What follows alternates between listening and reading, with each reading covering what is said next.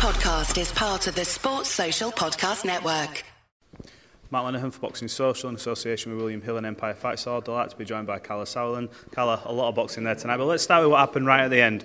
Bit of chaos in the oh. ring, got a bit spicy. Actually, when I got in the ring, after seven and a half hours of sitting out of the ring, um, I think I, I just saw this guy break dancing in front of Josh, and I'm like, oh no, oh no, he hasn't done that. He, has, he hasn't done that. Please don't tell me he's done that. And before I could get in the ring, he, you know, it's all it's all kicked off after the bell, and I, you, know, you rarely see that after the bell, especially after 12 rounds.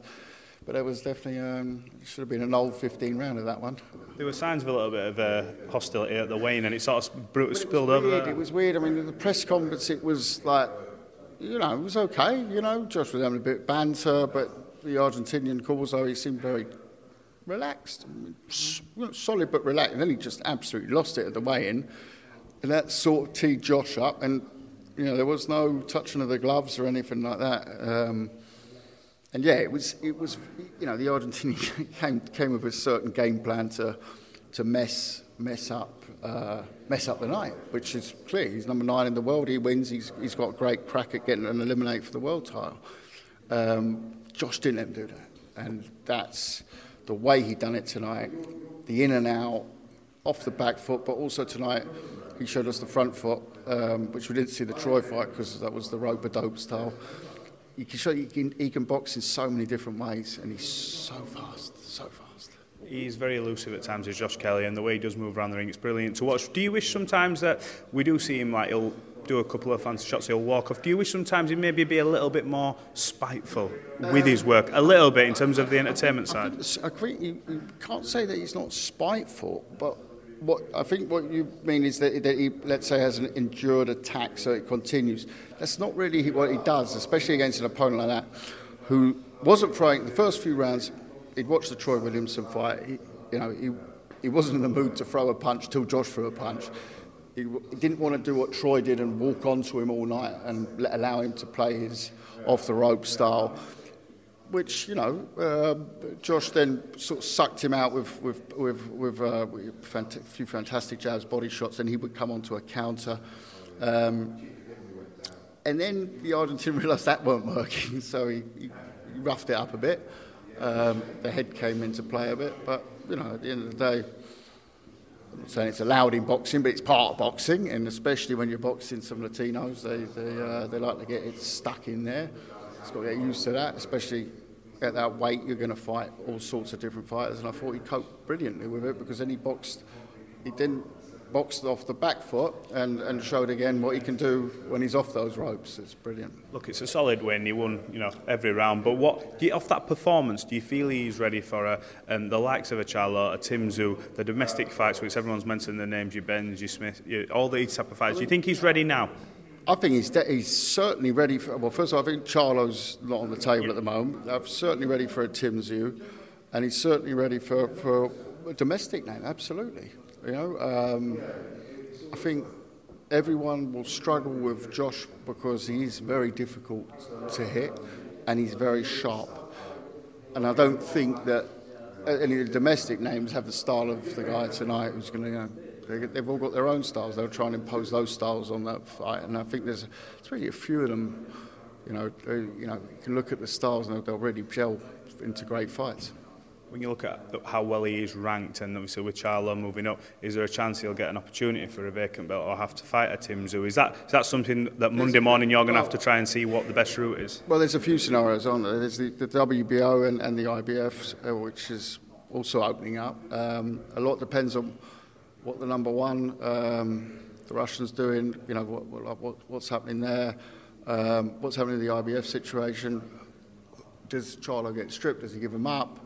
Um, what, what, what's this, what's, that has to that has to come to a head now. I mean, you know, there hasn't been activity around those belts, and it's sort of holding up the division.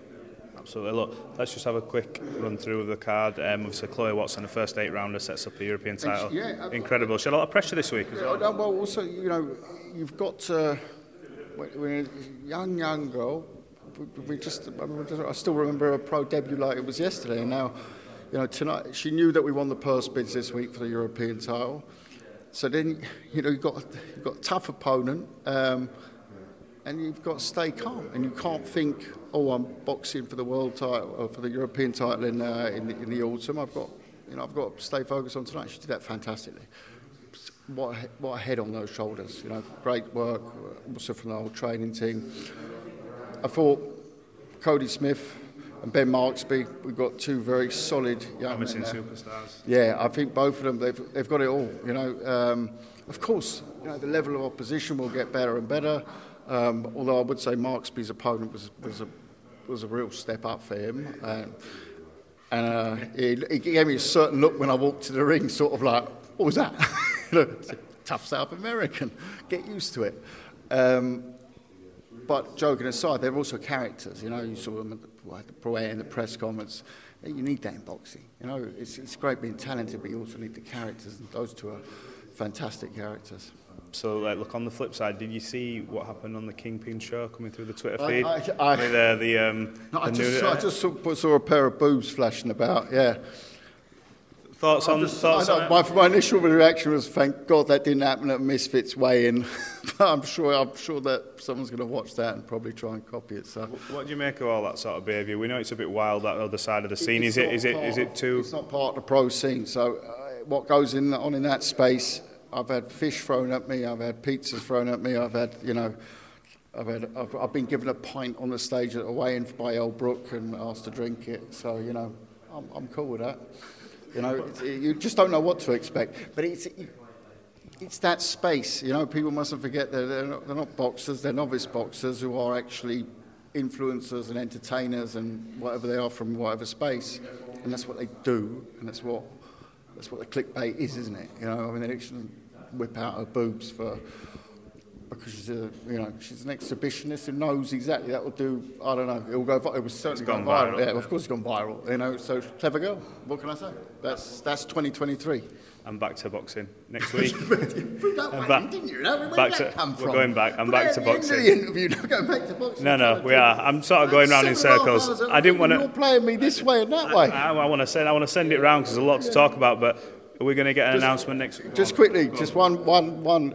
We had, uh, if anyone hasn't seen it, go and watch the British title fight tonight Yes. because that is an absolute banger. Liam Dillon, victorious. Qais was fantastic, fantastic as well. Ashfaq was a fantastic fight. If you want entertainment, you haven't seen it, go on to the zone tomorrow on Sunday. You will have the best Sunday afternoon watching that. I'm not going to tell you won. If you don't know, just go and watch it. An absolutely fantastic fight. Absolutely, 100% agree. We're going to see an announcement next week for Liam Smith, Chris Eubank Jr. Yes or no? Potentially. No, I mean, we're, we're very close, like I've said before. Um, excuse me, I had, a, you know, had a little bit of other work to do tonight as well, but you know, we're, we're, we're, we're close, but uh, I'm not going to get nailed down right now. Kalle, appreciate your time. Thanks. Thanks a lot. Thank you. Sports Social Podcast Network.